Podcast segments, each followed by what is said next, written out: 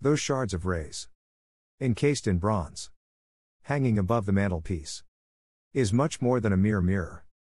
Rather, it provides a reflection. Of the thoughts and imaginations. Hidden as shadows in the soul, but are now exposed to the physical senses. Through this artifact, discerner of insecurities, to enable correction and eradication of false beliefs.